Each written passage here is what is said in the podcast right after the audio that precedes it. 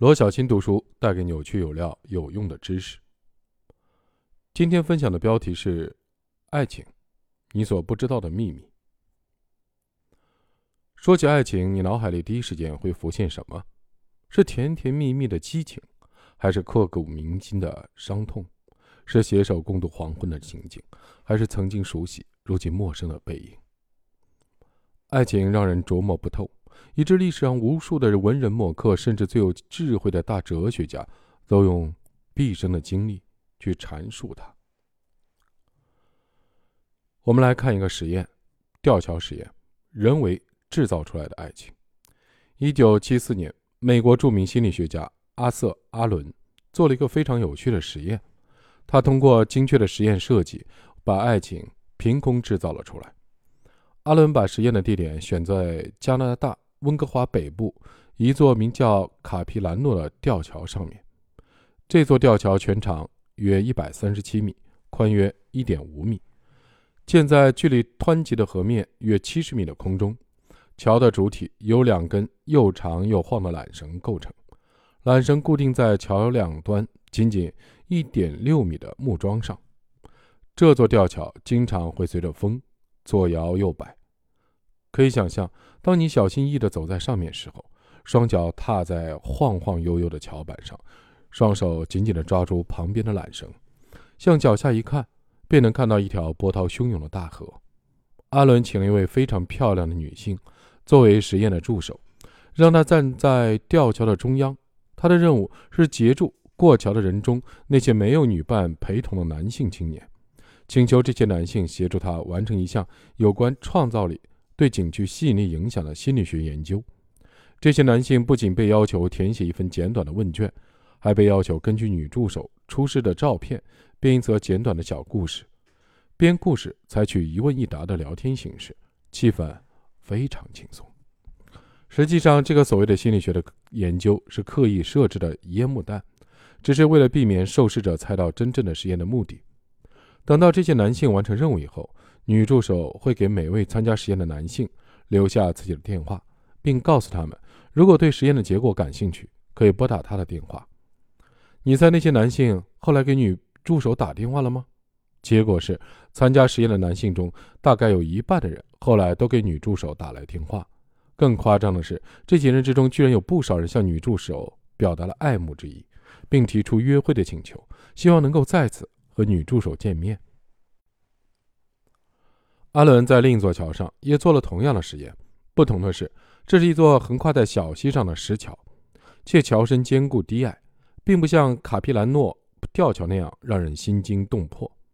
同样，一位漂亮的女助手在桥上也瞄准那些没有女伴陪同的男性青年，邀请他们参加实验，同样要求他们填写问卷并讲一个故事。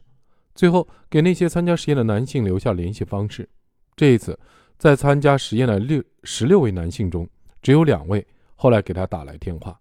值得注意的是，两座桥上的男性的受试者根据女助手出示的图片讲的故事的情节，也存在明显的差别。卡皮兰诺吊桥上的男性受试者讲的故事主题几乎都跟情感，尤其是爱情、爱情和两性的关系有关。有些人讲的故事带有明显的挑逗的意味。而那座稳固的石桥上的男性的受试者讲的故事主题五花八门，很少有跟爱情有关的，几乎没有人会在讲故事上提及性的话题。阿伦一时半会儿无法找到很好的解释。他原本以为受试者在吊桥上会感到恐惧，感受到压力和焦虑，这些负面的情绪会触发本能的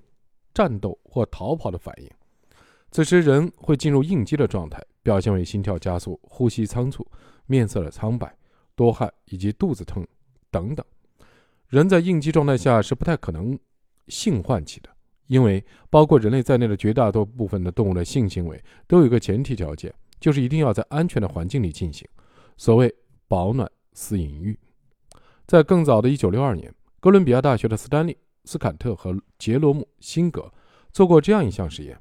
这两个人找了一群受试者，把他们随机分成两组，给其中一组受试者注射了肾上腺素。给另一组受试者注射了生理盐水，也就是安慰剂。当然，受试者并不知道自己被注射了什么。研究人员只是告诉他们，过会儿他们就会出现双手颤抖、心跳加速、呼吸急促以及面部潮红等症状，但这些症状都是正常的。随后，这两组受试者被逐一的安排进入一间等候室，会有一名志愿者提前在那里等待。他会和受试者单独聊一会儿。志愿者有两名，其中一名既友善又亲切，时不时的会幽默一下；而另一个则是一个愤青，怨念不断，始终都在嘟囔着自己的不满。在等候室待一会儿，受试者会被研究人员带到另一个房间，并被要求完成一份特别冗长的调查问卷。在填写问卷的过程中，同样是被注射了肾上腺素。那些与友善又亲切的志愿者单独聊天的受试者，在填问卷时心情都异常的好，甚至可以用兴高采烈来形容。而那些跟愤青志愿者待在一起的受试者，在填写问卷时则非常愤怒，认为研究人员设计的问卷太愚蠢了，还抱怨这是个很糟糕的实验。这项实验给了阿伦很大的启示，受试者。站在晃晃悠悠的吊桥上时，会本能地感受到恐惧，而恐惧会使肾上腺素分泌增加，导致受试者出现心跳加速、呼吸急促等症状。这时，一位年轻漂亮的女性出现在男性的受试者面前，受试者会本能的被漂亮女性吸引，但与此同时，受试者的身体还处于应激状态，他们能够感受到自己的心跳加速、心呼吸急促、手心冒汗。人的大脑皮层。一直在工作，他无时无刻不在解读和分析周围的环境，理解着身体的变化。但这个时候，受试者的大脑晕菜了，这到底什么情况？突然，大脑从自己的情绪的记忆库里调出以往的经验，发现以前最喜欢的女孩也是这样。于是，大脑做出了判断：我被她打动了，我喜欢她。接下来，这些认为自己已经喜欢上女助手的受试者就会拨通电话，向女助手提出约会的请求。爱情是否会出现，和人们大脑如何解释自己的身体和所处的环境有密切关系。那么，大脑的认知是如何影响爱情的，又是如何维系爱情的呢？